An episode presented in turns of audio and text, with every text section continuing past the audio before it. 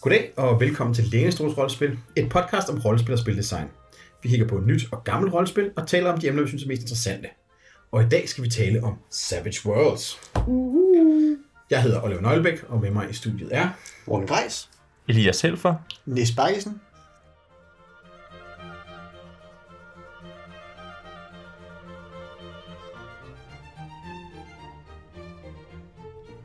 Morten, vil du ikke lige starte med at sige lidt om baggrunden for den her bog? Jo, Savage Worlds har været på markedet, eller ude i verden, i en god rumtid nu. Og den udgave, som er nyeste her, udkommer jo denne sommer, i hvert fald i sin fysiske form. Men vi skal tilbage til midt-90'erne for at finde rødderne til Savage Worlds. Fordi der har vi et Weird West horror-inspireret rollespil, der hedder Deadlands. Og ud af Deadlands opstår der det her sådan, figurkrigsspil, og ud af det figurkrigsspil destillerer man så de regler, som bliver til Savage Worlds rollespillet. Og det flytter også frem til sådan starten af nullerne, hvor vi får i 03, der får vi så den første version af Savage Worlds, og så er det sådan gået lidt slag i slag, så at sige, med at genudgive den, og med tiden også genudgive Deadlands med forskellige regelsystemer herunder Savage Worlds-reglerne.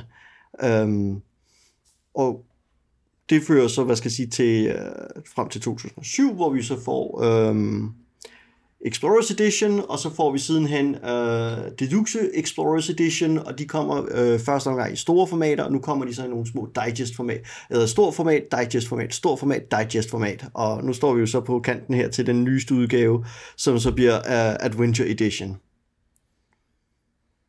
Så det er sådan meget kort fortalt historien om Savage Worlds i virkeligheden. Så det er sådan et rollespil med godt og vel lige over 20 år på, eller sådan en 15 år på banen, når man ikke medregner forhistorien med Deadlands. Og en sjov note her er, at vi har valgt at læse 3 forskellige udgaver af bogen til det her afsnit, så det kan godt blive lidt kaotisk. Ja, så vi sidder faktisk med, med de 2 foregående udgaver, og så med den allernyeste, som vi har været os her. Ja. Nis, vil du ikke fortælle lidt om, hvad man spiller i Savage Worlds? Ja, altså pitchen for Savage Worlds, det er jo fast, furious and fun, med udråbstegn efter det hele. Så sådan svagt manisk i sin tone på den måde. Og som Morten var inde på, så er det jo et rollespil, der er udsprunget ikke bare destillatet af et rollespil Deadlands, men også af et figurspilsystem. Og noget af det slår sig op på, det er, at det er netop meget fleksibelt til at håndtere action med mange involverede parter, og specielt sådan store kampscener og sådan nogle ting. Så fordi det ligesom har formået at tage de der skirmish-regler, men uden at så drukne spillet og gøre det til et figur-skirmish-spil, men netop så at hive de skirmish-regler tilbage og gøre det til et rollespil. Så fokus er på er i høj grad sådan på sådan action-rollespil, og så er det så alle mulige forskellige sådan lidt pulpede eller actionagtige genre. Så det er, hvad man siger, Deadlands selv, det er sådan noget western med zombier, så det er sådan lidt den tone, det er kommet fra, men de har også, altså, så har de selvfølgelig sci-fi og fantasy settings og så videre. De har både sådan generiske bøger til det, og specialiserede settings, som så typisk også er sådan, altså en af deres sci-fi settings, der er man sådan ligesom caretakers af forskellige planeter og sådan nogle ting af sager, så er man caretakers på dino-jagtplaneten eller sådan noget i den stil. Så igen, sådan noget, hvor altså, der må gerne være noget action, der må gerne være noget gang i. Det er sådan ligesom det, som Savage Worlds prøver at levere. Ja, skal man drage en parallel, så kan man nærmest beskrive det som værende sådan Hollywood-blockbuster-rollespil, ikke? Ja. At det er meget den følelse, jeg har med det, når jeg kigger på de mange forskellige verdener, der er udgivet til det, og til det her Fast Furious and Fun, at det er en Hollywood-blockbuster-rollespilsoplevelse. Og nok også måske derfor ligger op til kortere kampagner, måske, tænker jeg. Ikke den der famøse kampagne, hvor man mødes hver 14. dag i 4-5 år og spiller den samme kampagne. Ja, jeg tror også, at så er det mere oplagt, at så har man spillet en kampagne af nogle... jeg ved jeg, 4, 8, 10 sessions eller sådan noget. Og så går man videre til en ny Savage Worlds, fordi så går man til i gang med en ny blockbuster. Ja. Kunne jeg også godt forestille mig. Men altså, jeg har ikke spillet det, så om det i virkeligheden også lægger op til at spille det år ud og år ind, det ved jeg faktisk. Der synes jeg, at XP-strukturen på en eller anden måde lægger op til noget relativt kort, ikke? At den, der ligesom på et eller andet tidspunkt løber man tør for nye ting, man kan gøre. Elias, vil du ikke tage fat i og fortælle lidt om en eller flere af de bøger, vi har taget med her? Jo, altså, og jeg har jo så læst den, der hedder Adventure Edition, som er den nyeste, som der lige kørt en Kickstarter på den, og der har vi så kigget på pdf'en af den. Og den er jo sådan set relativt klassisk bygget op, ikke? At det starter med sådan en intro, hvad er et rollespil, og hvordan kommer man i gang og sådan noget. Så er der karakterbyggerkoncept, som inkluderer blandt andet nogle forskellige racer. Og der synes jeg, det sjove ved det er, at de jo allerede her begynder at sige, at vi kan pege i mange retninger. Fordi de racer, der er dels en android, som er sådan en generisk form for Android, og det siger de også, at der vil man ofte måske ville have lyst til at tilpasse den. Så er der Aquarian og Avian, som er henholdsvis fiskemænd og fuglemænd, og så dværge, elver, halvelver og halffolk. De har ikke vil kalde dem halflings, men det er det, de er. Og humans. Så er der Rakashans, som er sådan nogle science fiction kattevæsener, og Saurians, som er øjlemænd. Og så er der nogle eksempler på, hvordan man kan lave racer, hvor de blandt andet har lavet engle, som spiller racer. Så er der en masse hindrances, der er en masse, traits, altså nogle attribute skills, og hvad kalder de dem? Edges kalder de dem, som er advantages, eller hvad de nu kunne hedde alle mulige andre steder. Så er der en hel masse regler, hvor en del af dem er sådan nogle, man kan slå til og fra, hvis man vil. Det er præsenteret i sådan en værktøjskasse, hvor man kan sige, det her vil vi have med, det her vil vi ikke bruge, og det her, det kan vi lige skippe over, det bruger vi, når vi har brug for det, og sådan nogle ting. Der er en lille smule om noget gear. Det synes jeg ikke var det, de brugte allerflest kræfter på. Så er der et GM-kapitel også. Der er faktisk også et bestiarium, men det er faktisk mest, synes jeg, sådan dyr. Og der er ikke så meget sådan, igen, fordi det tror jeg, de regner med, kommer i setting books. Og så er der er sådan 10 siders GM-kapitel til sidst, ud i den her 210 siders bog. Ikke? Så det er sådan relativt lidt, der er til sidst. Og så får man selvfølgelig 3 templates med til sine figurer. Ja. Så det er bogen i sådan i korte træk. Og det vi måske også skal sige om bogen, det er, at den er lavet på den måde, at der er sådan løbende igennem bogen, så er der kommentarer fra 3 karakterer, eller det vil sige i virkeligheden 5 karakterer, fordi der er Red og Gabe, og så er der deres spillere, som jeg lige nu ikke kan huske, hvad hedder, men der er sådan en kvinde og en mand, som spiller. De her 2, Red er en kvinde, og Gabe er en mand. Og så er der GM, som også kommenterer på ting en gang imellem. Og de har sådan nogle skrevet med rød i margen forskellige steder. Og i det hele taget, altså, det er meget sådan layoutet med, at så har de sådan nogle ting, så er der lige en note, der er klistret fast med tape, og der er sådan en masse forskellige former for bokse, som betyder forskellige ting afhængig af hvad det er. Nogle af dem er kommentarer på ting, andre af dem er regler, man lige kan huske og sådan forskellige ting. Ikke? Så der er ligesom, de har sådan ligesom gjort mange ting med layoutet. Det synes jeg sådan set virker ganske udmærket. Jeg vil lige nævne, at i min Deluxe Explorers Edition er det i stedet for de der karakterstanker, så er der nogle designnoter, ja, skulle det indtages nogle omkring, som inkluderer forskellige tanker om designet og best practice fra erfarne spillere. Og det ville jeg hellere have haft. Ja, der er jeg helt enig. Ja, det ville jeg også hellere have haft. Fordi de fortæller noget brugbart i systemet. Ja. Det andet er kække kommentarer, der skal forestille fontmæssigt, at de sætter op som om, det er håndskrevet. Det er en åbenlyst jo en digital font, man har brugt og så videre, trykt ind i bogen. Og derfor giver det sådan en kunstig distancering fra, at det skal forestille være håndskrevet, og det er åbenlyst ikke håndskrevet. Og det peder i virkeligheden bare ved den illusion, som de prøver at have, at vi har det her løbende kommentarspor og nogle karakterer gennem bogen. Jeg har jo omvendt primært læst min non-deluxe Explorers Edition, der slet ikke har noget som helst lige altså den slags. For en ting mere, som jeg også synes, vi lige skal nævne, det er, at en af de ting, der er et kapitel om powers, som er de særlige magiske ting, man kan have. Men der har de faktisk brugt den samme mekanik til superevner, hellige mirakler, troldmandsmagi og sådan super science. Så det vil sige, at hvis man vil spille en gal videnskabsmand, så har man også så er det de samme regler, som der gælder for psionics, også for øvrigt, og magi. Og det synes jeg er lidt interessant, og det siger jo også noget om, at de sådan set regner med, at man har en af dem, eller måske 2. Men du har ikke dem alle sammen, og derfor gør det ikke noget, at de bygger på lidt de samme regler, at de fungerer på samme måde stort set. Så. Og det ved jeg faktisk, det går jeg ud fra, at det også er sådan i jeres bøger. Godt. Trods alt. Så meget har det ikke ændret sig. Og der kan vi jo sige til lytterne, at vi har jo ikke læst de samme bøger, så der, nogle gange kommer vi til lige at sidde og sige, er det også sådan i din bog?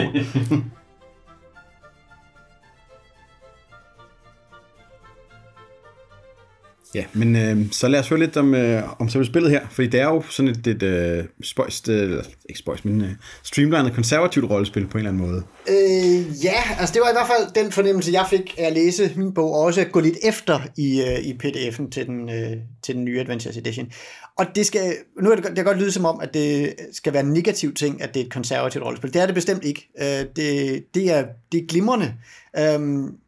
Og det jeg mener med, når jeg ligesom har puttet den label på, at det er konservativt, så er det, altså hvad man siger, det er jo trad rollespil, hvis vi sådan går i den der indie trad dikotomi. Det er god gammeldags task resolution, man har nogle skills, man slår for i sådan rimelig binært pass-fail fail-system. Og det er det her, hvad man siger. Og det gør det sådan set bare til et trad-rollespil, at det er så et traditionelt rollespil, der i stedet for at, hvad man siger, ligesom har fået mere og mere bloat over årene, og har fået flere og flere regler, og flere og flere sådan geologiske lag af detaljerigdom, der sådan er kommet på, som det tit sker med sådan nogle systemer, så er det her i virkeligheden blevet kogt mere og mere ind, og blevet mere og mere sådan fint fong af hvad kan man sige, sådan essensen af, hvad de synes, du skal have for at kunne spille Savage Worlds og sådan nogle ting. Så på den måde har de fået lavet et meget fint produkt, men når man læser bogen, så har den, for jeg meget en oplevelse, der er sådan den her tone af, at rollespil er på den her måde, og det er ikke bare sådan, at Savage World-rollespil er på den her måde. Nej, rollespil er på den her måde.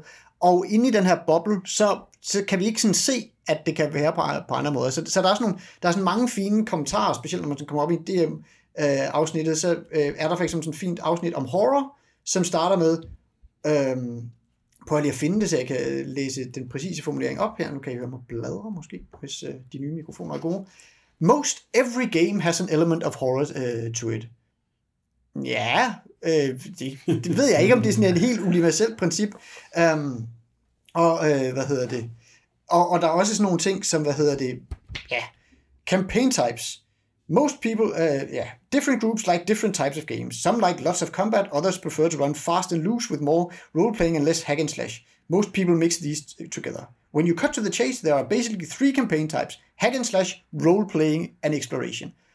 Så alt, hvor folk snakker sammen, ryger bare i den store kategori role-playing.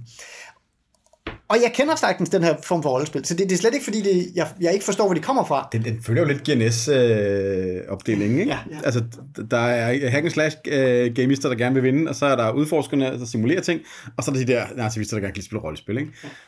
Bortset fra, ikke? Altså, hvis nu man kiggede på vampire-playere, så vil de jo sige, hvor er en tri-rollespillet henne, ikke? Fordi der er også, altså, hvis vi siger roleplaying kampagne, så vil jeg sige, jamen det ville være sådan en kampagne, hvor det handler om at føle min karakter og leve deres liv. Det kunne man godt spille med Warhammer, men man kunne også spille den der politiske kampagne, og den er ligesom ikke tænkt ind i det her, vel? Så det er et meget enøjet det er meget det universelle perspektiv, der gør det. Det kunne være meget fint, hvis de bare selv sagde, det er det Savage World. Det er det, Savage World kan, de her typer rollespil, men når de siger sådan universelt, ikke, så bliver det meget... Altså, jeg vil dog sige en ting i forhold til, særligt min udgave her, som har de noter i. Den har en meget klar forfatterstemme, som er forfatteren, som fortæller en ny game master, hvordan vi kører det her rollespil. Og den er meget stærk, synes jeg generelt, i både introen og i game-kapitlet, hvor ligesom rammesætningen af det er ikke universelt sådan, er reglerne for det, men er meget sådan her gør vi, og her er nogle måder at gøre det på, og vi gør det fordi de her ting.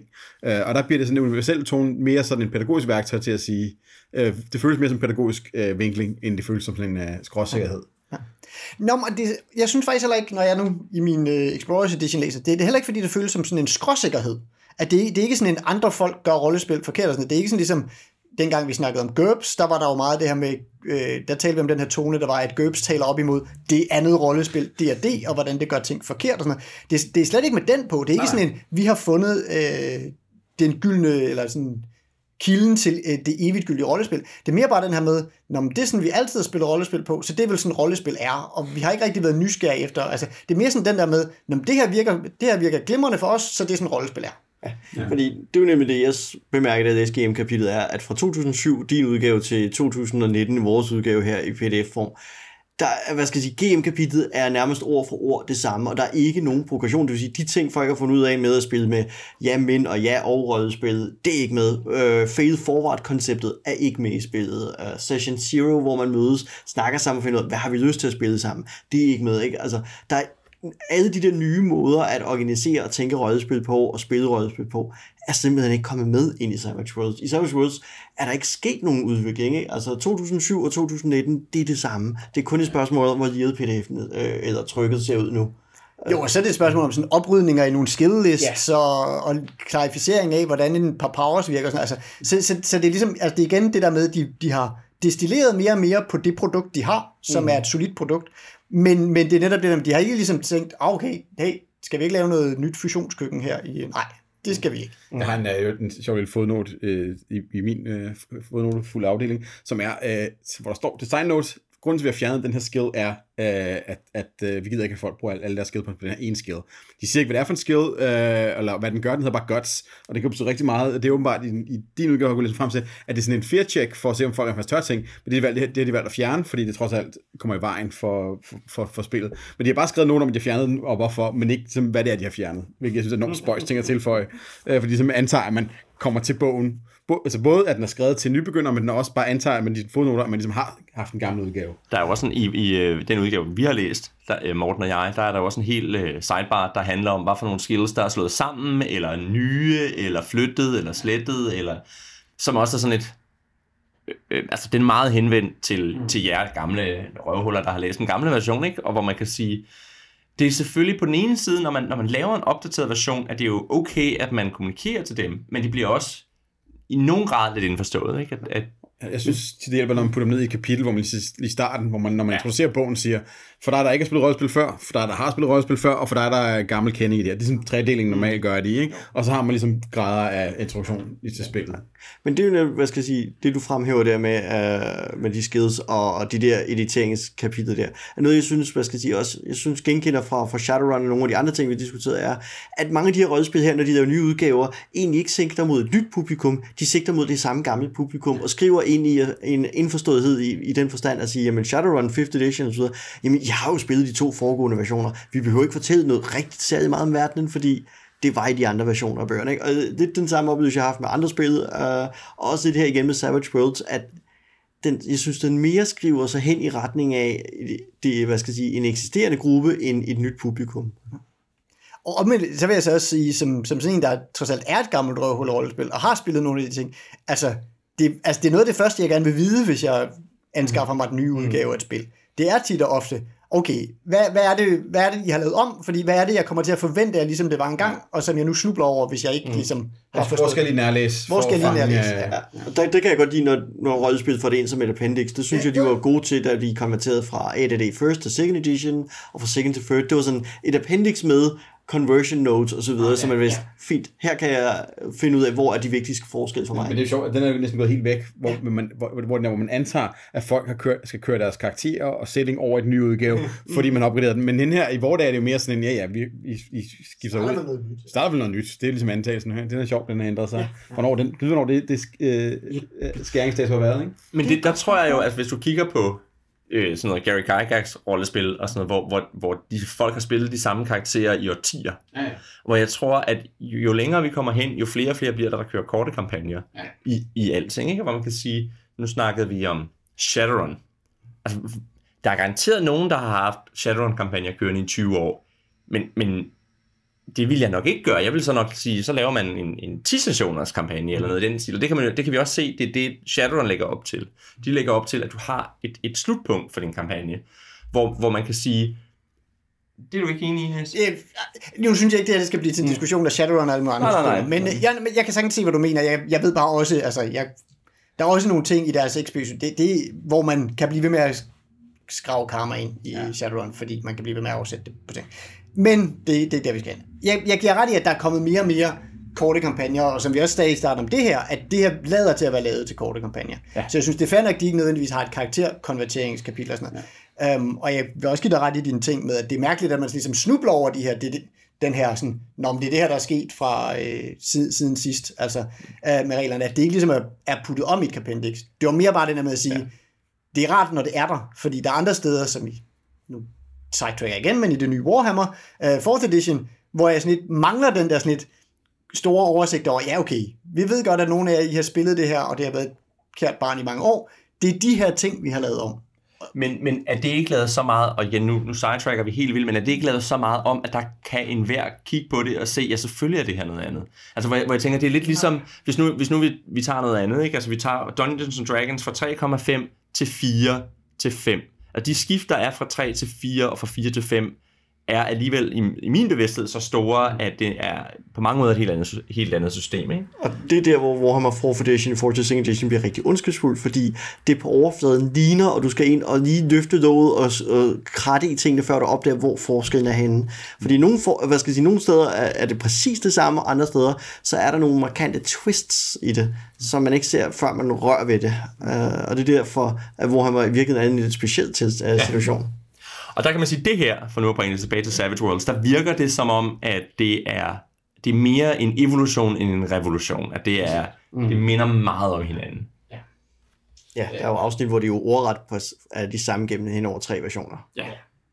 Jo, som sagt, hele GM-afsnittet.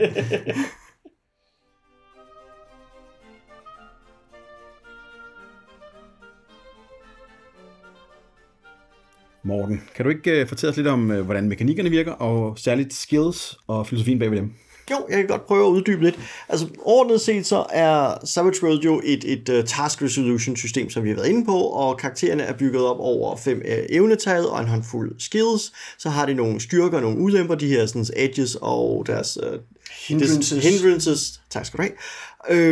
Som er ligesom det, karaktererne bygger op over, og har man spillet GURPS eller lignende universalsystemer, så kender man godt det her, det kører bare på en anden skala, fordi nu kører vi jo så på Savage World-skalaen, hvor man ruller mod en sværhedsgrad på en 4, og det gør man ved at bruge den rigtige terningtype. Ja. Basalt set har man har en terning for sin stat, og en terning for sin færdighed. Lige netop.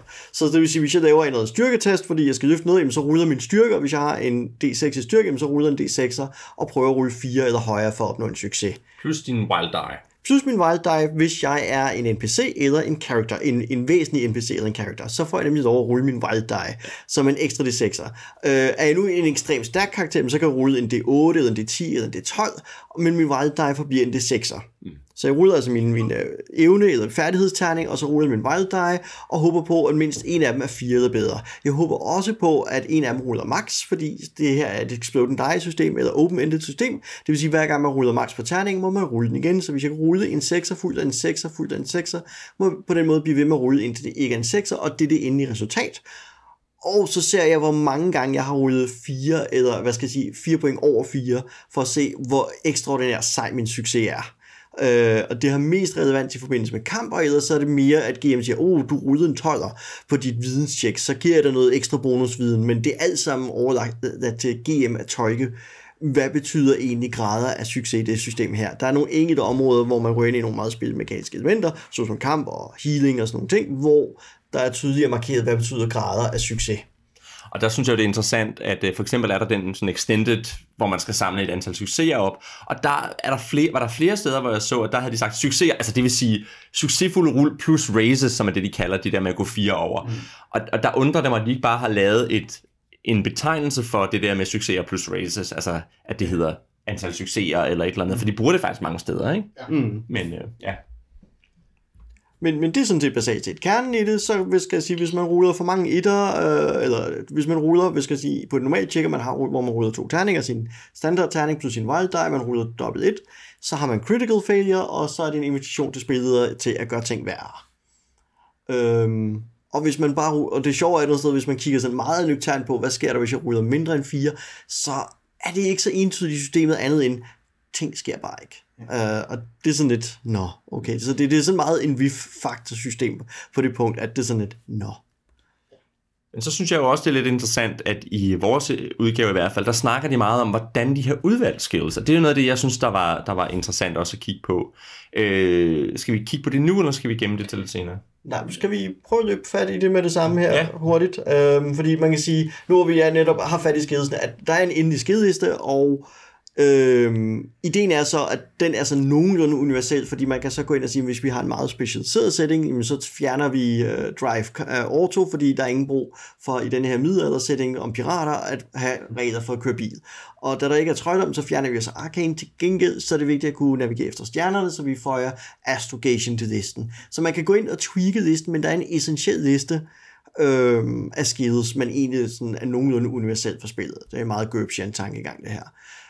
Og der, hvor det så begynder at blive lidt sjovt, der, hvordan de så lægger ting sammen i deres skede, sådan at for shooting, for eksempel at skyde på ting med som en angrebsting, jamen der har man bare en færdighed. Det vil sige, at har man en god shooting, jamen, så er det både for bazookaer, rifler, snigskytter, håndvåben, buer, kastestjerner, kasteknive, kasteøkser, og hvad man ellers... Atomstrålekanoner. Ja, lige præcis. Særligt dem. Så der er one skill fits all, men skal man efterforske noget i deres eget konkrete eksempel, jamen så kræver det 5-6 forskellige færdigheder. Og det synes jeg er sjovt, at de har forskellige typer, altså de tænker der skills som værende knyttet til, at man spiller arketyper, og på den ene punkt, der har vi så den skydende person som arketype, og derfor kan han skyde alt og sejt til alle våben, han samler op, men man kan ikke have den efterforskende arketype, sådan som de selv formulerer det. Men det er jo, det synes jeg jo, er jo i virkeligheden lidt, at de tager de lægger sig op af Gumshoe, altså hvor i Gumshoe, der har du, fordi det er kun til investigation, ikke? Men der har du forskellige tilgange til investigation, og vi har hver nogen, som vi er gode til. Så det vil sige, at hvis jeg er ham, der er library user, så kan I andre måske godt have lidt i library use, men som udgangspunkt har I det ikke. Mm. Altså, og hvor man kan sige, det er lidt det samme, de lægger op til her, at hvis man har et efterforskningsrollespil, så skal alle kunne efterforske, men det er fedest, hvis det ikke er de samme ting, vi efterforsker. Altså jeg tænker lidt, det er lidt den, de går efter der, ikke? Jo, for mig tror jeg, altså det, jeg synes det er sjovt, er, at det er lidt arbitrært, fordi at hvis du kigger på deres science-færdighed, ikke? Altså de samler alt science i en færdighed, så hvis jeg bare har science, så er jeg både biolog, kemiker, fysiker, etc. Så det er one skill fits all. Men efterforskning er en separat handling, der er splittet op i flere ting, og der tænker jeg, at det handler meget mere om, at de ikke følger deres egen genre-definition, men går ind og kigger mere på aktivitet med bordet som social aktivitet. Præcis. Og sørger for at sige, de skills, man aktivt berører fiktionen med at sige, hvis jeg har en skill, der berører fiktionen, såsom at kigge i bøger, såsom at snakke med folk, såsom at true folk, så splitter vi den op i en masse forskellige kategorier, så de forskellige spillere har noget at lave. Men når det først kommer til kamp, så skal alle bare kunne være seje til at skyde, og så alle har en og samme shooting-skill. Jo, men der tænker jeg også, altså de fleste er sådan nogle pulp-rollespil, som er det her er, ikke? Der vil du have en videnskabsmand. Altså medmindre du har en historie, hvor du har et party af videnskabsmænd, og så har de jo selv sagt, så kan du splitte dem op. Mm. Så det vil sige, du vil typisk kun have en scientist, men du vil til gengæld gerne have, at alle ved bordet kan lave en eller anden form for investigation. Ja, yeah, altså vi har teknisk set ja, nej, altså...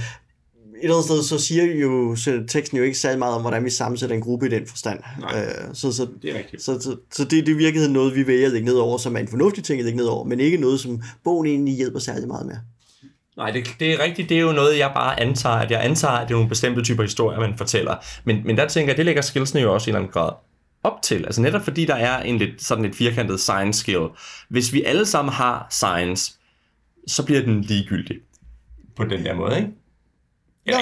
Og det giver dig, det jeg synes er sjovt, det er, at de starter den der diskussion af deres skills, netop med de starter med den her indledning af, at sørg for, at dine skills passer til de ting, som folk gør. Så derfor giver jeg dig ret i, at hvis man ligesom, hvis vi så siger, det udgangspunkt, jeg har haft, og så sagt, ja okay, vi laver en investigation-rolle, vi laver en investigation-historie, jamen så skal vi sørge for at splitte den op, så folk har noget at lave osv. Jeg synes bare ikke, at den logik passer ikke nødvendigvis til den, jamen, så skal der kun være en shooting-skill. Nej, for hvis du nu laver en kampagne, der handler om at bruge våben, hvor det er fedt at skelne lidt mellem, at jamen, jeg er ham, der har trænet med rifler, hvorimod at du er hende, den seje pistol-dame, og så kan vi lidt noget forskelligt der og sådan nogle ting. At så kommer det ikke ligesom til udtryk, og så er der ikke ligesom plads til den der, altså det er også en arketype, hvis man spiller noget superagent-rollespil, og være den, der kan jonglere med alle våben, versus den, der ligesom er blevet specialiseret snigskytte eller et eller andet. Nogle af de her ting kommer også ind i det, gennem deres hindrances og powers og sådan nogle ting. Så det er mere den der måde, de får først artikuleret et princip om, udvælg dine skills til, at de passer til settingen, og så kommer de sådan med, og så prøver de ligesom sådan retroaktivt at justify, eller sådan retfærdiggøre deres egne skillsets, Men det er jo så kun retfærdiggjort ud fra netop en bestemt kampagne, i stedet for ligesom at sige, og derfor de igen ligesom ikke sagt, og til den her slags kampagne, så passer det her udvalg godt. De var ikke ligesom tænkt over den der med at sige, okay, nu skal vi også ligesom deuniversalisere vores egne valg. Ikke? De får ligesom gjort deres egne valg universelle igen, og det er sådan endnu et tegn på for mig, det der med, når de er konservative i deres ting, tænker, man skal vælge på den her måde, vi har valgt sådan her, det må gælde andre steder. Nu får jeg det fremstillet sådan lidt arrogant, men fordi det synes jeg ikke nødvendigvis, det er mere bare sådan, det er sådan lidt ureflekteret på en eller anden måde. Mm. Det er nemlig også sådan, jeg oplever det. Altså det fraværet af refleksion, der ligger i nogle af de formuleringer, fordi de har etableret en så fast rutine i deres måde at spille på, at der ikke rigtig tænkes videre end det. Så kan man sige, at nu, jeg er jo ikke uenig i det, I siger, men altså de har en optional rule i deres toolkit, der hedder skill specialization, hvor man netop kan sige, okay, så deler vi shooting op i, hvad har de sagt her, bows, pistol, rifle, shotgun, for det er jo de typer, der findes, men det er sådan en helt anden side. Og der skriver de, og det vil jeg lige citere bare, Savage World skills are intended to be broad, allowing characters to focus primarily on edges for customization, rather than multiple iterations of something like fighting for edge weapons, fighting for blunt weapons, etc. Så det vil sige, at det de siger, det er, så har alle fighting eller shooting, men så specialiserer man sig ved at tage de her edges, som gør, at man gør det på forskellige måder. Ikke? Og der kan man selvfølgelig sige... Men den ting kunne man også have haft på investigation-delen, ikke? Altså, vi kan alle sammen... Det her er en investigation-kampagne. Vi skal alle sammen kunne investigate. Der er ingen grund til, at det skal... Men du har en edge, der gør, at du er vildt sej ude på gaden, fordi du sådan har... Street Walking Gumshoe, og jeg har en edge inde på biblioteket, fordi jeg er den gamle tørre professor. Jamen helt sikkert. Og i virkeligheden tænker jeg, at det jeg måske i virkeligheden mangler, er lidt den der specialization, man har i for eksempel, jeg mener, har man den ikke i Dungeons & Dragons, men man har den i hvert fald i sådan noget World of Darkness-agtigt, hvor man kan sige, jeg er specialiseret i Atlatl. Altså, og så vil det sige, så får jeg en bonus, når jeg bruger Atlatl. Frem for, når jeg bruger en bolas, for eksempel. Ja. Selv i 8AD 2nd edition har du det. Ja, det var også det der, jeg fik min ilddåb med D&D. Ja, præcis. Storytellersystemet har også. Ja, præcis.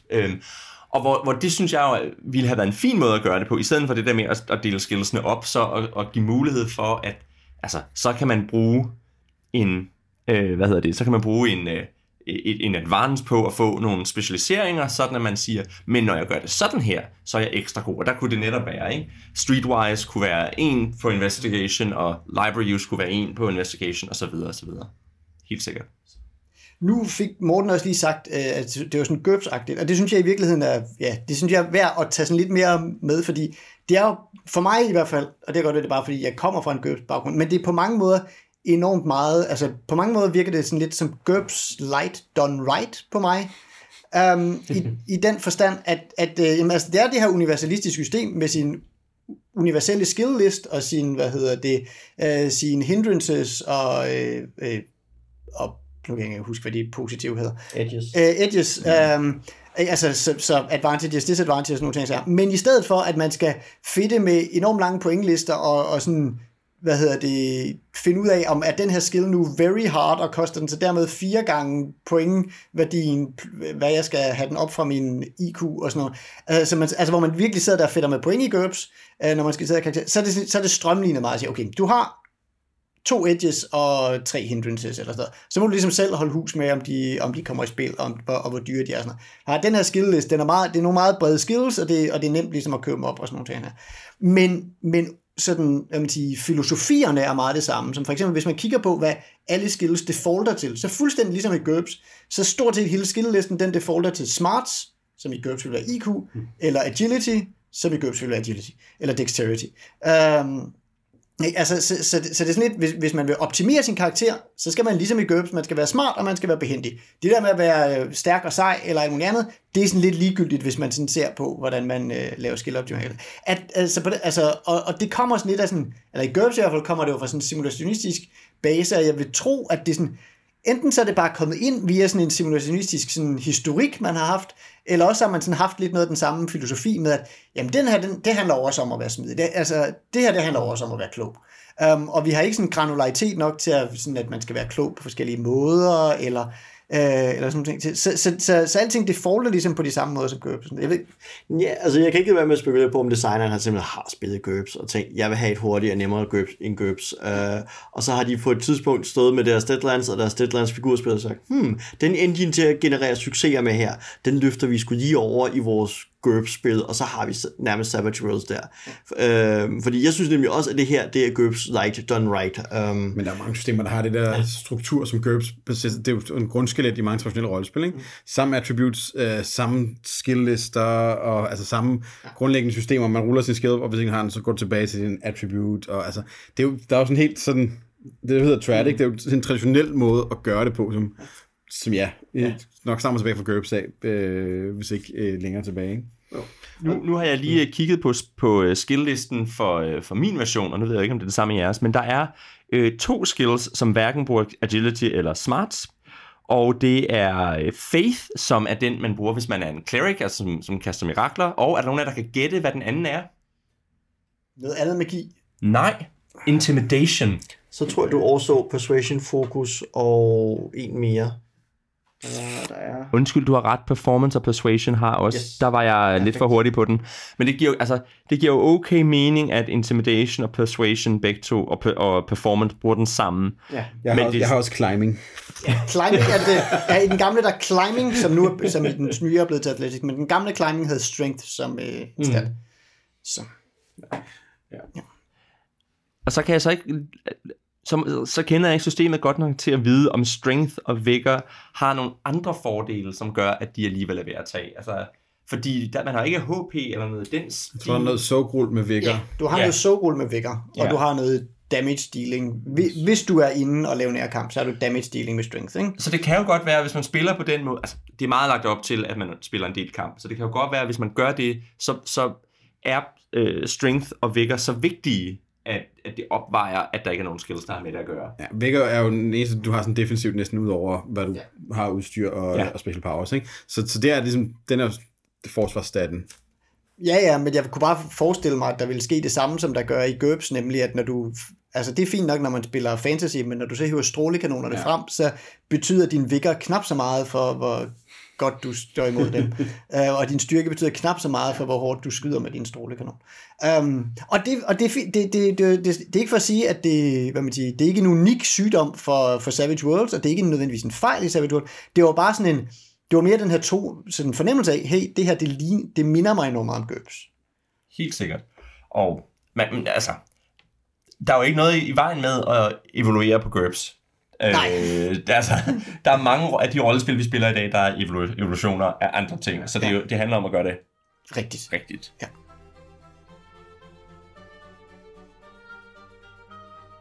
Og Elias, vil du så ikke snakke lidt om spillets sådan belønningssystem, Bennies? Bennies er og Benny og Kjeld. Benny er kort for benefits, og det er sådan nogle point, som spilledere uddeler. Og man får dem også på et par andre måder. Man starter med at have 3, så har vi slet ikke snakket om deres initiativsystem, som er, at hver spiller får et spillekort, og så tager man dem i den rækkefølge, og når man så trækker en joker, så får man bennies også. Så der er ligesom en mekanisk måde der. Men ellers er det meget sådan noget, som spilleder uddeler, når han synes, eller hun synes. Så det vil sige, du har spillet godt rollespil, tag en Benny. Yeah. Du har klaret en fare. Værsgo her, en Benny. Woohoo. Jeg gjorde ikke noget sejt. Du gjorde ikke noget sejt, så du får ikke nogen Benny. Det er, og det er meningen, man skal have nogle jetoner, og man kan købe officielle Benny-jetoner til forskellige settings, fordi det er jo meget vigtigt, at de er tematiseret ordentligt. Eller så kan man bare finde sig et eller andet på et eller andet, som man kan bruge, pokerjetoner eller vingummibamser eller whatever. Og så er det så meningen, at man ligesom skal have sådan et flow af bennies, sådan at spillere uddeler en masse bennies, og spillerne bruger en masse bennies. Og det, man kan bruge dem på, er for eksempel rerolls, eller man kan bruge dem til at ændre terninger i visse situationer. Man kan bruge dem til at komme tilbage, hvis man er blevet stunned, eller det hedder ikke stunned, det hedder...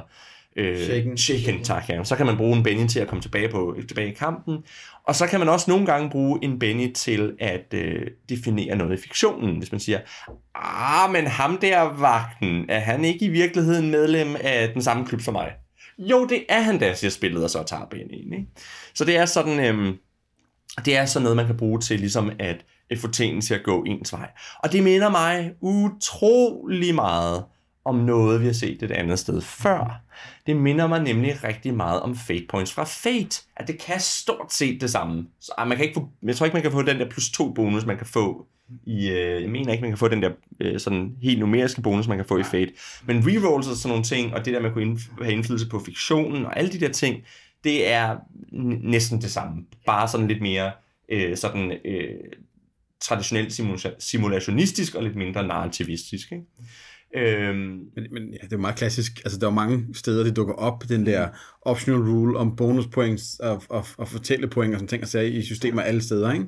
Fanmail har vi snakket om fra Primetime Adventures, og der er også der er jo også i virkeligheden fate points fra Warhammer, som kan lidt af det samme. De er bare meget mere sjældne og meget mere powerful også på en måde. Og var de ikke også med i et nye Call, tror jeg?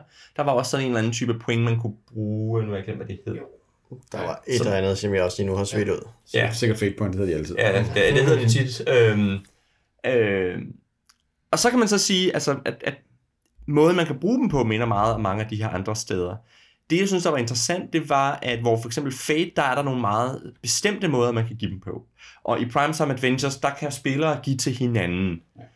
Så er det sådan her, at det er spillere, der deler dem ud, når spillere synes.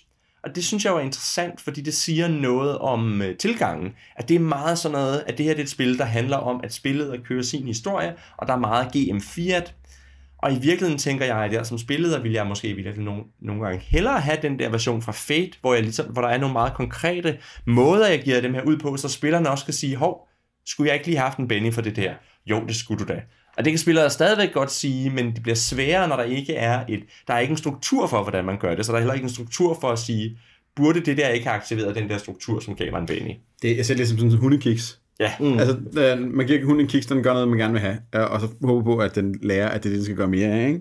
Ja. Hvor at fate points er mere sådan et skinnerbox for hunden. Så lægger du ind og trykker på en knap, og så plopper der en hundekiks ned, ikke? Jo, præcis. Ja, for jeg sidder så meget den der sociale feedback-mekanisme, ikke? At GM sidder high-five og løser, og på den måde prøver at drage spillerne ind og aktivere dem og sige, hey, du grinede der, hey, du sagde noget sejt, du gjorde noget sjovt, du rullede nogle terninger, ikke? Værsgo, point til alle sammen, ikke? Ja. Alle får et point. Men det, jeg ser det så meget den der, altså, at det er den sociale mekanik, og det er også derfor, at Bennies har spilmekanisk en relativt beskeden effekt, særligt sammenlignet med Warhammer, som er en helt anden boldgade, fordi det er meningen, at der skal være et konstant flow af de her Bennies frem og tilbage. Spillerne bruger løs af dem, får flere terninger på bordet, det er sjovt at rulle terninger, så det er også en fed ting, ikke? At det er sådan en måde at guide op på og sige, hey, vi spiller action, og du får en Benny, jeg ruller nogle ekstra terninger, du får en Benny mere, ikke? Du får en Benny. Ja, lige præcis. Systemet er jo meget sådan, der er meget en inflation i det på terningerne. Det virker meget som, det er meget drevet af terningeinflation på en eller anden måde, ikke? Og det undgår det fint dice pool infernoet, som visse andre systemer har et problem med, når man skal bruge begge hænder til at rulle terninger. Så fordi den bare bliver større terninger, og man ruller dem flere gange, så er der ligesom, det er lidt mere, altså, den har den samme skub mod mange fede terningslag, men uden på samme måde logistisk at rende mod en mur.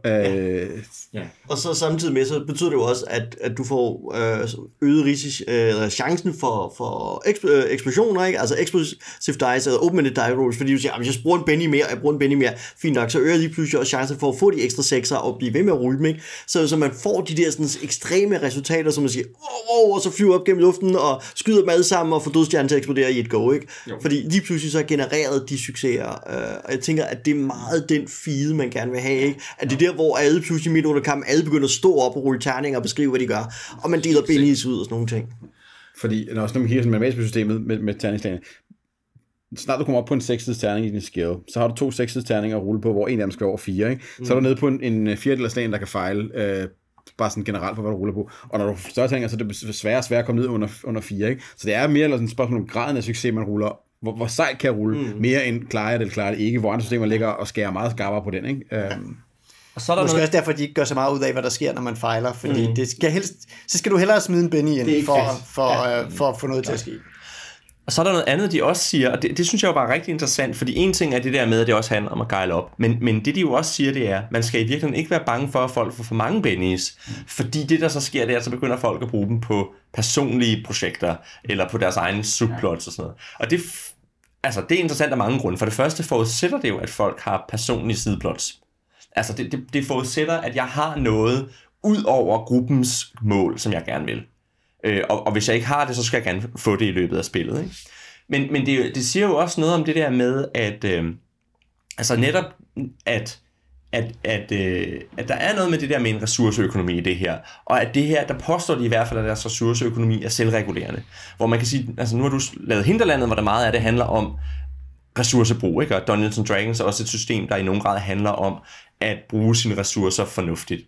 Hvor det, de siger her, det er, at det her handler også om at bruge sine ressourcer fornuftigt, men hvis der går inflation i ressourcerne, så går der også inflation i brugen af det, og det evener ud på en eller anden måde, ikke? Og det synes jeg jo er... Jeg ved ikke, om jeg tror på, at det nødvendigvis sker, men det er jo en interessant påstand. Ja, altså jeg tænker, jeg synes så meget, at regelbogen er så erfaringsbaseret, ja. Så jeg tænker, at der må, altså, det virker som om, det er konkrete observationer. Det er de steder, hvor jeg har fået stole på, at når de siger ting, nok sker sådan her, så har de en idé. Selvfølgelig med den kontekst, de selv er i, som er amerikansk med kontekst, ja. Jeg forestiller mig, at det er nuanceret anderledes, hvis vi begynder at få den samme erfaring her i Danmark, ikke? Mm. Jo, så det, men det er måske også der, hvor, altså, nu sagde du selv, at det er enormt GM-drevet, og det synes jeg virkelig, det peger også tilbage på det her tidligere med, at det er et konservativt rollespil, der ligesom har en bestemt vision af, hvordan rollespil er, og det, ja. Altså i deres GM-kapitel i det hele taget er også sådan lidt, at det er et meget GM-styret rollespil, ligesom GM sætter sig ned og finder på sin historie, når han så har gjort det, så inviterer han nogle spillere med, og, og fortæller dem, at nu må de meget gerne være med til at og ligesom sætte det her i gang. Ikke? Altså der er ikke sådan en... Session Zero, hvor vi som gruppe finder ud af, hvad er det, vi gerne vil spille sammen. Det kan man selvfølgelig sagtens lave, det er mere bare, det er ikke det historie, eller det er ikke det Savage World-bogen ligesom siger til dig, at det er sådan, det fungerer. Og der hører den der sådan GM-drevne økonomi jo også meget godt sammen med, at okay, det er ligesom, det er GM, der har, foden på speeder og bremse i forhold til, hvordan den der økonomi skal køre. Og ja, så er der sådan nogle beroligende ord om, at jamen, hvis du har givet for meget, ikke? Det, altså så ryger man ikke ud i det, som der kan ske i D&D, hvis man pludselig har givet dem for mange magic items, så ved man ikke, hvordan man skal, udfordre dem længere. Så det her, det er lidt mere sådan en økonomi, hvor de skal nok få de der spenderet, ikke? Det er jo, det her, de har ikke pludselig fået superpowers af for enormt mange bennies. De har bare kunnet aktivere den her benny-økonomi flere gange, og så holder du måske til gengæld lidt tilbage med at give dem nogen, og så kommer vi tilbage i et godt sted igen. Og ja, der siger de jo også, at man skal typisk starte med at give lidt mange, og så kan man holde op med at give mange, når folk er blevet varmet op. Men det er sjovt, at det får den her mættet puljer. Andre spil bruger dem som sådan en begrænset ressource. Alle de her point er jo tit nogen, man har få af, som man så vælger at sige, nu er det vigtigt at bruge point. Men her er det jo mere sådan, når man er frem og tilbage med dem hele tiden, ikke? Det synes jeg er sjovt. Sådan twist på den funktionalitet, normalt har, hvor det er sådan, jamen, jeg har 3 at bruge hele den her eventyr, og det bliver sådan lidt, hvornår er det vigtigt for mig at klare den her, det er roligt, ikke? Ja, og netop medfører den der med, at man aldrig kommer til at bruge dem, fordi man sidder altid og gemmer til, om jeg skal bruge den til det desperate øjeblik, og så får jeg ikke brugt det i valget. Ja, bortset fra Fate, altså, og der kan man sige, der har Fate jo sådan lidt den omvendte, at der starter du med 10, og så i løbet, så bruger du nogle af dem, og så skal du lige have tjent nogen op igen, og så er det der, hvor de der compels kommer ind i spillet, ikke? Hvor man så, så der starter man med mange, og så gælder det om at genopbygge. Okay, jeg faktisk kunne se, at kører med, jeg synes jo, deres Dresden Files vinkel på, den er rigtig, rigtig fin. Okay, den er ikke lige været... I Dresden Files er hovedhistorien jo, at Harry Dresden hele tiden bytter sin frihed for mere magt. Ja. Hele tiden bliver fristet med den. Så i det spil er det jo flere... Du får pulje på 10 fate points til at starte med, og så kan du bruge dem til at købe, når du laver din karakter, special powers. Ja. Og jo flere special powers, jo mindre fate points har du til at handle frit. Og det synes jeg er enormt skarpt sådan taget fra bøgerne ind i spillet. Så synes jeg for øvrigt, det er interessant, at i deres værktøjskasse, der har de jo noget, der hedder Conviction, som er, det er den også i jeres version, det er sådan en optionregel, der er, at hvis man gerne vil have sådan nogle meget heroiske helte, så kan man indføre den her særlige regel, og det er i virkeligheden, at det ikke helt ligesom fate points fra Warhammer, men det er så nogen, der, som du kan bruge fra session til session, og som netop giver en bonus, som du kan lægge på, efter et rul. Og det er sådan nogle, du får for tragedier og triumfer. Så det vil sige, når jeg har slået det store monster ihjel, så får jeg en conviction. Og når jeg har været nede i sølet, så får jeg en conviction. Så det handler om at lave flere af de der sådan, de store højder og de dybe dybder på en eller anden måde. Ikke? At det er mere den der Hero's Journey-agtige, sådan helt ned og helt op. Og det synes jeg var lidt interessant, at de jo faktisk har en dublet fate point-mekanik gemt ind i systemet også. Ja, jeg tror, der er en ny tilføjelse. Den er nemlig, hvor det der hedder, hvad er det, situational rules, ja. Så hedder det nu en toolbox i den nye udgave. Okay. Så det er gået fra at være situationelle regler til en værktøjskasse. Mm. Og jeg tror, at den værktøjskasse, nogle af de nye ting, er ting, de har hentet fra de mange supplementer, der er udgivet til det. Garanteret. Fordi men vi måske ikke har været så meget ind på, at Savage Worlds er jo lidt a la GURPS, der er mange supplementer til det. Vi har en grundbog, og så er der nogle genrebøger, altså en Savage Worlds Horror, Savage Worlds Sci-Fi, Powers og Fantasy. Og ved siden af det, så kommer så alle de verdener, som Nis var inde på tidligere, Last Parsec og så videre. Og så er der jo en masse third-party publishers, som jo også har lavet verdener til, så man har alle mulige besynderlige i, så man kan spille CIA-agenter i LA i 80'erne, Setting-bogen og så videre. Så der er kommet en masse, som er meget, meget specialiseret. Og et sjovt sprud med GURPS er, at til alle de her ting her, der fører også en kampagne. Ja. Det er ting, man aldrig fik med GURPS. Man fik værktøjskassen til at bygge en verden, og så kunne man lave sin egen i det. Men her, der følger alle de her settings her, har en kampagne med, så man faktisk kan komme en tur rundt i hele settingen og få set dens aspekter. En guided tur. Ja. Fint.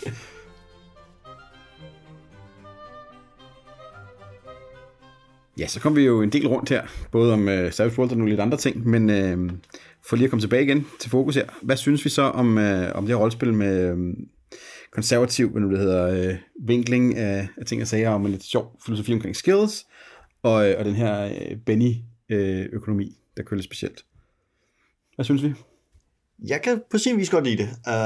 Hvad skal jeg sige? For mig ligner, kunne Savage Worlds nemt gå hen og blive sådan et generisk go-to-system, hvis jeg skulle udforske en setting og sige, jeg skal lige se, hvordan fungerer den her setting. For eksempel en GURPS-setting, hvor jeg aldrig ville hive fat i GURPS-reglerne til at spille setting med, men jeg kunne sagtens finde på at plotte et Savage Worlds ind her. Fordi når jeg sådan skal lave et eller andet, så bruger jeg ofte basic-reglerne, altså basic roleplaying-systemet, som ligger bag Call of Cthulhu, som mit generiske go-to, hvis jeg bare lige sådan skal have noget, hvor folk ruller skill-tests. Men der kunne Savage Worlds sagtens udfylde den samme rolle, fordi det er den der simple engine, hvor jeg ikke behøver at bygge så meget ovenpå, for jeg kan egentlig bare holde mig til deres pass, fail eller deres trade-system med deres 2 terninger, deres wild die and balance ting, smide en masse bennies efter folk, købe et bænk af the edges, og så kører vi, og så kan jeg få testet en setting, for eksempel, eller nogle aspekter af en setting. Og på den måde synes jeg, at Savage Worlds virker som et rigtig brugbart system til sådan nogle typer, og til de her sådan lidt kortere og mere overskuelige kampagner, hvor man siger, jamen det her skal bare holde 5-10 spilgange, og så er vi igennem det.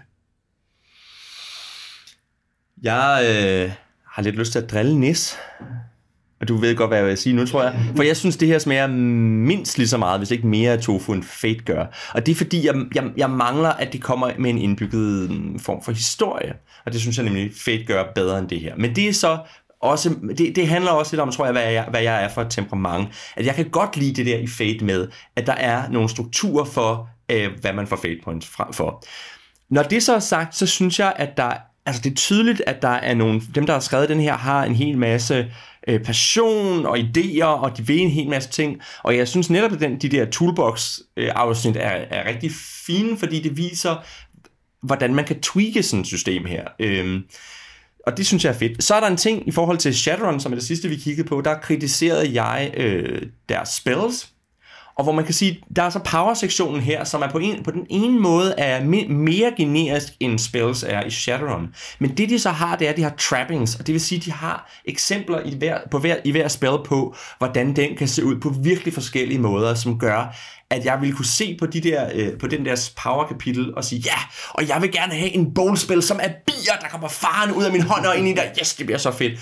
Hvor jeg tænker, i GURPS, så har jeg en mana bolt, så har jeg en physical bolt, så har jeg en asset bolt. Altså, at der manglede jeg den der beskrivelse af, hvordan jeg twister eller den der hjælp til at twiste spillene og gøre dem fede. Og det synes jeg, de klarer rigtig godt. Så det er ikke, jeg er ikke sikker på, at det er et system, jeg sådan vil helt naturligt gribe til, men det, hvis nogen kommer og sagde, lad os spille Savage Worlds, altså jeg vil 10 gange hellere spille Savage Worlds end for eksempel GURPS, fordi altså, det vil ikke give mig lige så lange løg. Jeg bliver nødt til at samle op på den her bund med fate, eller rettere sagt, en eller anden dag, så må jeg spille det der fate, der er inde i dit hoved, Elias, fordi det leder til at være meget federe fate, end det, der er printet på nogle bøger. Men hvis vi skal fortsætte på det. Nej, altså, jeg kan sagtens se, hvad du mener. Jeg, altså, at Fate i sin, for eksempel sin struktur med, hvordan det bruger sine Fate points og sådan noget, altså, så er det der mere moderne i netop at sige, nu har vi mekaniseret de her ting, i stedet for at lade dem være GM4 og sådan nogle ting. Og der er der enig med dig i, at, at der leverer Fate lidt mere, end det er her. Til gengæld synes jeg så, altså, at Savage Worlds leverer federe eksempler i sin grundbog. Ikke? Altså, at der er mere... Altså, så det er lidt ligesom jeg i GURPS kan blive inspireret af at kigge på nogle advantages og tænke, no physical body, det er lige godt en sær advantage, jeg har. Det må man kunne lave et eller andet ud af. Så er der også ligesom i den her eksempler nok, hvor er de Fate, der er lidt mere, ja, der er en fed mekanik i, at hvis jeg har valgt det sjove aspekt, det må så stå i stjernerne, hvad det er, så kan jeg lave nogle sjove mekaniske ting med det, men det er mere det der med, der ikke, min Fate-grundbog indeholder ikke så mange eksempler, og dermed bliver jeg lidt mere... tændt af det her. Og for mig er det netop, som jeg har sagt, det er GURPS light done right, så ligesom jer, så vil jeg nok vælge det som mit GURPS alternativ. Det har dårligere stat på end GURPS, synes jeg. Mm-hmm. Ja, meget altså, dårligere. At jeg kan ikke blive ligesom, jeg kan ikke sådan knække lige så meget i mit skæg, hvis jeg læser sådan en Savage World stat-blok, som jeg kan af GURPS og videre, men til gengæld kan jeg spille det meget nemmere. Så hvis jeg skulle teste en eller anden setting, eller sådan noget, hvor jeg ville føle, at den her sådan action-pulp-tilgang passede, så ville jeg klart bruge Savage Worlds. Altså, der er jo den forskel til GURPS på den udgivelsesform, det er, at GURPS både Accelerated og den anden version er udgivet som sådan noget free. Fedt. Undskyld, hvad sagde jeg? GURPS. Undskyld. GURPS Accelerated. Det er noget helt andet. Der er den forskel mellem Savage Worlds og Fate, at Fate Accelerated og Core er jo udgivet som gratisprodukter, og så er der udgivet en masse bøger, som så har meget indhold, hvor man kan sige, noget af det, der, som jeg tænker, der er i den her bog, det er, at de har taget en masse af deres indhold og proppet over i den her bog, i det der toolbox-kapitel. Så hvis ikke man havde de der toolbox-kapitler, hvor der er alle de der sådan optionregler og sådan noget, så ville det der også være en meget barebones ting, ikke? Så det er også der, hvor jeg tænker, man skal nok snarere i virkeligheden vurdere Fate på, for eksempel, nu nævnte Oliver, Dresden Files, og jeg er selv rigtig glad for Spirit of the Century, og der er også kommet en, der hedder Shadow of the Century, som jeg glæder mig meget til at kigge på, som jeg foregår i 80'erne. Så jeg tror måske også, det er der, hvor problemet er for dig i forhold til Fate, hvor man kan sige, jeg synes, det her har lidt flere af de der setting-toninger i grundbogen.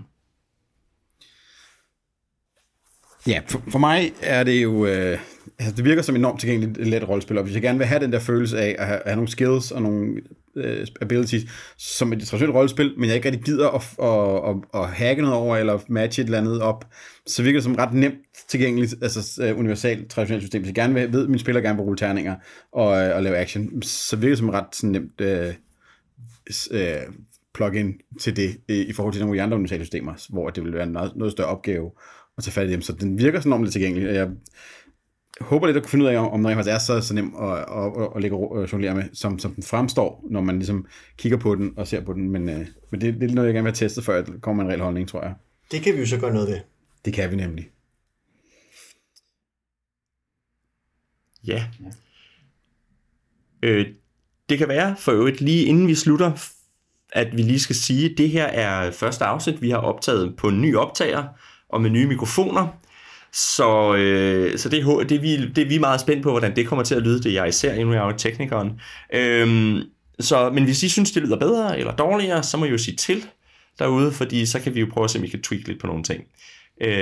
Så det var bare, det er sådan lige en programming note, og I vil også kunne se, at vi lægger nok et billede op af, at vi sidder her med fine nye mikrofoner. Der er i hvert fald flere ting at stille på, så hvis der, altså, vi kan bruge længere tid på at finde ud af, om vi kan gøre noget ved problemet. Ja, og man kan sige, at en af grundene til, at vi gjorde det her, var jo fordi, at nogle gange så taler Oliver lavt, og jeg taler højt. Og det gør, at når vi kun har en optager, sådan som vi har før, så betyder det, at så kommer I til at høre, at Oliver er lav, og jeg er høj. Og når det er sådan her, så kan jeg indstille separat på os, dels inden vi skal optage, men også når jeg sidder derhjemme og kan se, at lige pludselig så bliver Oliver meget energisk og snakker meget højt, så kan jeg lige sætte ham lidt ned, og hvis jeg pludselig begynder at mumle, så kan jeg også lige skrue lidt op for mig. Så på den måde kan vi bedre justere det og sørge for, at vi får noget jævnt lyd. Og nu må vi så se, om det betyder, at jeg skal til at bruge 4 gange så lang tid på at redigere. Det håber jeg ikke, men altså det er et forsøg værd. Og nu griner de andre af mig. Sådan er det. Yes. Disse var ordene. Det var alt for denne gang. Hvis du vil komme til på dagens afsnit, eller bare gerne sige hej til os, så kan du finde os på lægenstolsrollespil.dk. Du kan også finde os på Facebook, hvor vi er Lægenstolsrollespil, eller du kan skrive til os på kontakt@lægenstolsrollespil.dk. Vi er Morten Greis, Elias Helfer, Niels Bergesen og Oliver Nøglebæk. Tak for den gang, og vi håber, I vil lytte med næste gang, hvor vi rent faktisk prøver at spille Savage Worlds. Vi har nu trukket en joker i vores initiativsystem, så I får alle sammen en Benny for at være nogle rigtig dejlige lytter, som ikke har forstyrret os under optagelserne. Yeah. Yeah. Jeg vil godt rerolle det afsnit.